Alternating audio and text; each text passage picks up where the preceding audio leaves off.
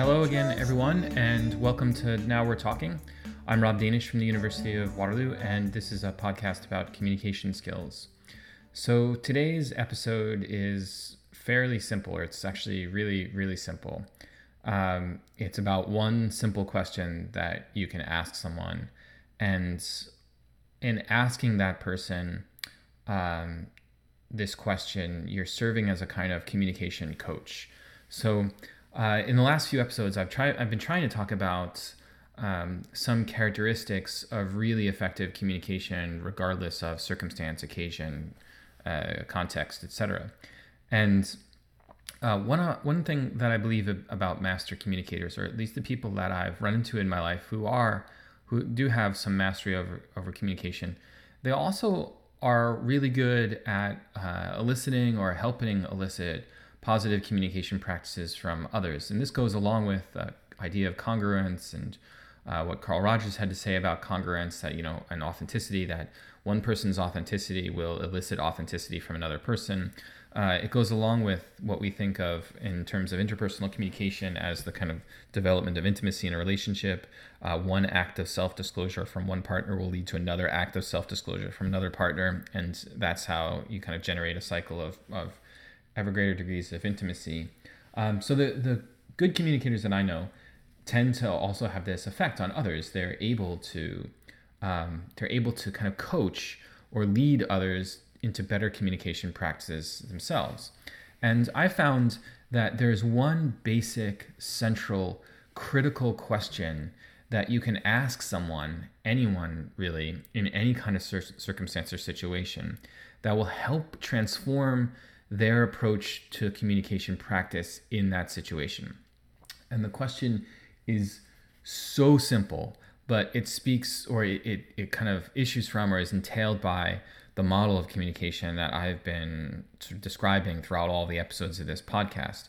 So, if we just remember for a second that communication is not about the transmission of information from one place to another, it's about the effect that you produce on others, then in any given circumstance, you can help someone improve their communication practices by asking them what they get out of some particular practice or some particular statement. So, um, if you just sort of say, okay, what are you getting out of uh, talking like that? Or what are you getting out of that kind of statement? Or what are you getting out of that question that you've asked? Or what did you get out of that thing that you said in that meeting, etc.? What you're doing is asking them to stop and reflect on the way a practice of theirs produced some effects. And they stop and have to ask themselves, was that the thing that I really wanted to get now that I've got it? Uh, and you're asking them to reflect strategically on their communication practices for a moment. And as soon as someone stops and starts reflecting on their strategic set of practices or sees or understands their practices as implicated in a kind of strategic act uh, and starts to wonder whether that act actually got them the thing that they wanted, they're likely be able to make intuitively or on their own a set of adjustments to their communication practices that will help them out or that will transform them. So, uh, an excellent person in my life who was a fantastic communicator did this to me once, and it kind of totally transformed my outlook on something. So, here's an example of this at work. I'm in a meeting. Um, so this is a professional setting. I'm not talking about interpersonal relationships here. This this applies also. Remember, all these episodes lately have been about communication practices that are good, sort of regardless of the context or occasion. But this happened to me in a meeting. I'm sitting in a meeting. There's about ten or eleven people. Someone is is criticizing um, a smaller ad hoc group that kind of reported to my department. And in the course of criticizing um, that ad hoc group, which I was a member of, the person made a statement about who who were the members of that group, and I immediately interrupted the meeting and uh, said, "No, no, no, you're wrong." That was the phrase I used. Those people were not on that ad hoc group. These other people were, because I felt this person had made a factual mistake. And of course, as soon as I said the, that to this person that they were wrong, it kind of ratcheted up the the tension in the room. It it um, it made it more of a conflict. It heightened the degree of conflict. So after the meeting, someone who was in the meeting, who I have a great deal of respect for, pulled me aside and said, "So I saw, you know, I heard you say in the meeting that you you told so and so that they were wrong, that they factually had it wrong, who was on this group." And I was like, "Yeah, they because they were wrong. That's why I said it. They were wrong." And then this person asked me, "What did you get out of saying of pointing that out? What did you get out of that?" And the first thing I, I didn't even think about the question at first. I was like, "Well, I set the record straight." And the person I was talking to then reiterated the question, Well, what did you get out of setting the record straight? And I thought for a minute and I was like, Well, okay, I see. You know, and the person then filled it in for me. Uh, she said, Well, look, you, you created a greater degree of conflict and tension, and everyone got super nervous in, in the room. Um, and it took a lot more time to reconcile the problem that was in front of us. And I thought, oh, geez, yeah, look at the consequences of my communicative action. Um, and that one little question got me to stop and recognize the consequences of my communicative actions. And I certainly thought the next time we had a meeting of that same group, um, differently about how I would intervene in that group. Um, and this goes, so that was in a professional setting. But this goes in interpersonal. This works in interpersonal settings also. It works in all settings. So um, let me before I get to a couple interpersonal examples, let's talk about some examples, simpler examples, with um, with students. So in my classes, there I used to do this. I don't do it so much anymore. In my classes, I banned the words like, um, or ah. So if a student raised his or her hand and wanted to make an intervention in class, and they used filler words like like um or ah, I would have them stop and repeat everything they had to say without those filler words. We couldn't let it stand without the person improving their communication practice. Why did I do this? I would ask the class uh, at the beginning of the semester. I would ask the class, okay, what do you get out of um, ah or like? And they would inevitably tell me that well, it those words allow us to pause for a second and think about what I have to, what I'm trying to say and organize my thoughts a little bit more clearly. You know, they created some space for the students to think about what they wanted to say. Okay, but notice how deeply selfish that is. So I tried to to get them to see, well, what what what do those words get for you with the audience, and uh, or what kind of uh, what do they get out of those words in terms of their influence on the audience? And then they started thinking, oh, I see, you know, I'm actually getting these kind of really negative things that like the audience thinks I'm stalling or thinks I'm uncomfortable or thinks I'm insecure or thinks I don't know exactly what to say, etc. So I'm getting these kind of negative, what I would call negative biasing outcomes from the use of those filler words.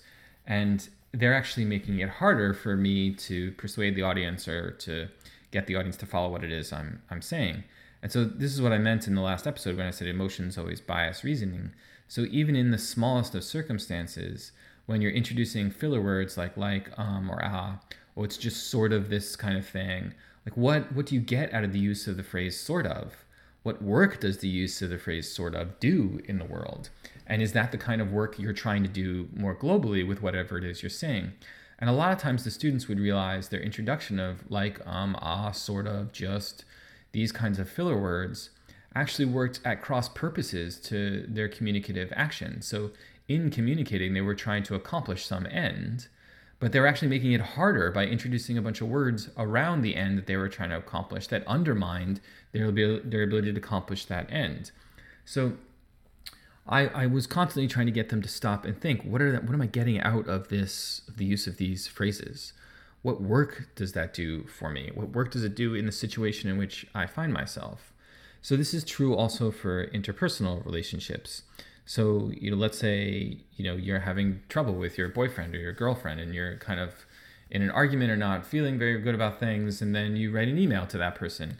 And in the email, it it says some sort of some things about you know you're trying to be kind of profound and nice and and and say something that you couldn't quite say in words but actually the email just really pisses off or annoys or alienates the person you've emailed. And then you have to ask, well, what did I get out of that email? Like, what was I trying to do? Like, why did I write that thing? Uh, and you know, okay, so if I'm the partner that receives the email in that in that case, in a good kind of productive interpersonal relationship, I could go back to my partner and say, "What did you get out of writing that email? I, you know, what were you trying to do with that email?" And it might be the case, you know, uh, if you listen to the episode on bids, the email is obviously a bid for attention. It's obviously what it is, regardless of the content of the email the person might be self-aware enough to think, "Well, I was just trying to get your attention. I just wanted to talk to you." And the I might say back like, "Well, look, that way of trying to get to talk to me was really alienating and frustrating because the content of what you said was just not okay. It wasn't cool. It made me really upset." Um, so you know, you didn't get my attention, and we didn't int- we didn't get a conversation out of this. You just made me mad, like, or made me further more upset. So uh, in that kind of case, in an interpersonal relationship, you're asking the question to try to clarify what's going on between those two people. Um, so this question, you know, what do you get out of that action to someone, can be really in interpersonal settings can be really helpful and really clarifying, because oftentimes there's a gap or a kind of um, the, between what you're trying to do and what you've done are not aligned. So uh, you're trying to tell someone that you really care about them and really what you're doing is insulting them or bringing up bad memories or something like that um, and you don't even realize it because you haven't thought through like what am i getting out of this particular action so um, you know and, and you can use this in in work too i mean i sit in meetings all the time and i think that you know, people that facilitate or lead those meetings i watch them when the conversation gets difficult or complicated, they sort of fade to the background and they quiet down and they let people argue with one another. And I'm always thinking to myself, what are they getting out of, you know, staying silent in this particular case? Or what are they getting out of retreating from the conversation? And then if two people are really having at it in a meeting, I'm wondering like, what do they get out of that particular uh, that particular action? Um, and this gets back to an earlier episode where I said, you know, assertion is not the best method of persuasion. The reason assertion is not the best method of persuasion, or the reason push tactics of persuasion don't really work, are precisely because of, of what this question gets at, um, which is, you know, what work is that assertion doing? Well, it's pushing the audience further away. And does an assertion really do the work that I want it to do if, if I really want to be persuasive or if I want to convince an audience of something? Um, what what do I get out of making a really strong and, and uh, powerful assertion? Well, if I've knocked the audience over, then I haven't gotten the thing that I want out of that. Um, and more recently, in, in my own experience, uh, my own work experience, uh, a colleague of mine from another department was suggesting a course of action that I found to be just totally bizarre and unhelpful and uh, really poisonous to the faculty. And I would have been a better communicator. So in that case, I had pretty much two choices. I could tell the person that what you're doing stinks. It's really awful. It's really offensive. It's what a jerk would do in this particular case.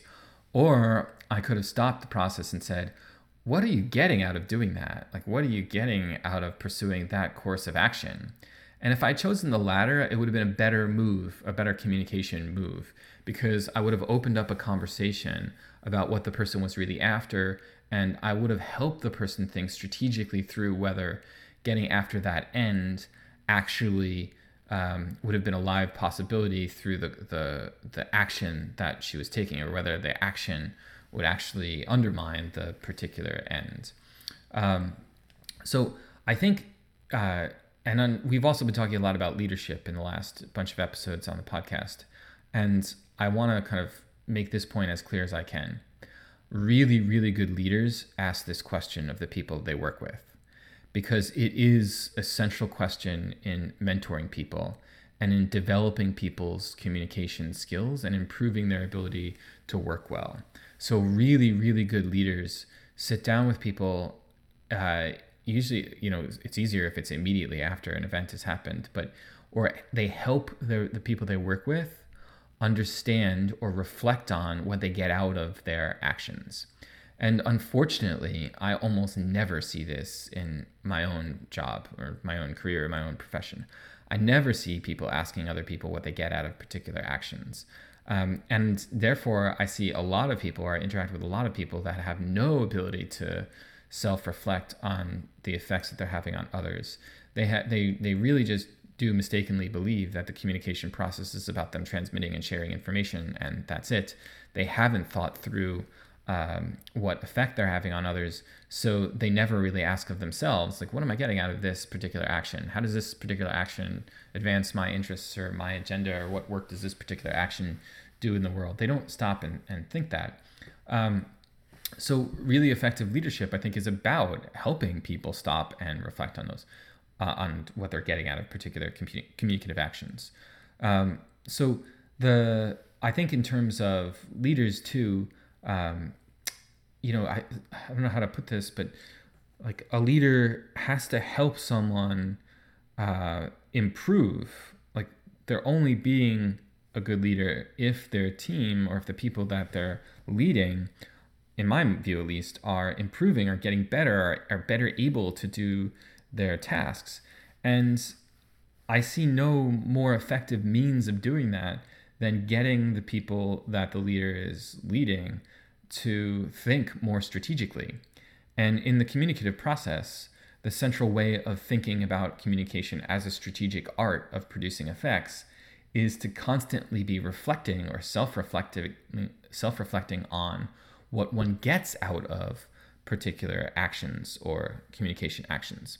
So here's another example. Uh, and even this is an example from writing, so you can see that it really applies to every particular communication situation.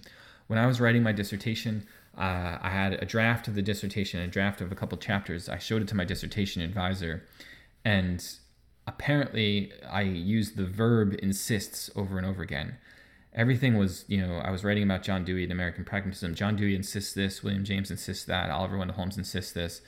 And my, my PhD advisor noticed this. And he circled like a whole bunch of times I used the verb assist, insist. And then we had a meeting and he sat down and he was like, Well, what do you think you're getting out of using that word insist over and over again? What, what work do you think the word insist does? And I hadn't thought about it at all. I like I didn't even notice that I was doing it. Um, and what he got me to see is that the fact that I had all these historical figures on, insisting on things meant that I wasn't so sure, so certain myself about what they really thought or what they were really arguing. So for him, the work that that verb was doing is it was making me seem a little bit insecure about the position I was at, I was trying to articulate because I had everyone else doing a lot of insisting as if no one would accept my reading of, of what was going on. And boy, I had not thought about that at all. Uh, and then I went back and reread some of those chapters, and I thought, ah, oh, you know, my advisor is onto something here. This is the work that this word is is doing. Um, so even in writing, you know, we can ask, what do you get out of that? Like, and I, I ask my students when my students come from high school. So some, I'm sure I've talked about this before on the podcast, but some high school teachers teach you know these students to write an opening paragraph that makes no sense that's so generic and so general and so broad. It's like all people uh, care about trust. Trust is a really wonderful, like it's a bunch of nonsense. And then they get into what the actual paper is in the second paragraph. And I'm always circling the first paragraph and asking my students, what did you get? What do you think you get out of that paragraph? Like, what work does that paragraph do? And they never know. They're like, I don't know. It, it does because it doesn't do anything. It just delays the making of, of the argument. Um, so, you know, it works in terms of structures of pieces of discourse and writing and other pieces of discourse. It works in terms of particular words and sentences. Um, it works in those interpersonal settings. It works in professional settings. Uh, so, if you're in a position of leadership or you want to help people communicate better, so even if you feel like you have a partner that's really uncommunicative, that doesn't really care about kind of communicative interactions, etc., the if you get those people to ask, or if you ask them yourselves, what are you getting out of this particular action, or what are you getting out of that particular mode of communication, you get them to self reflect about the consequences of their communicative practices, that can be really transformative and it can really improve that that those that person's practices. Sometimes by just thinking that question, you can alter your communication practices uh, for the better. So I think all of us need to be asking ourselves, like, what did I get out of that? Um, what work did that do? And we also need to, how to learn how to ask others, like, what are you getting out of doing that particular thing in that particular case? And I think good communicators are aware of the centrality and the importance of that particular question. Um, okay, so that's it for this episode. I'll be back shortly with uh, another episode. We've got a lot more to talk about in terms of kind of main or important communication practices that are good regardless of the context or circumstance. So thanks everyone for listening.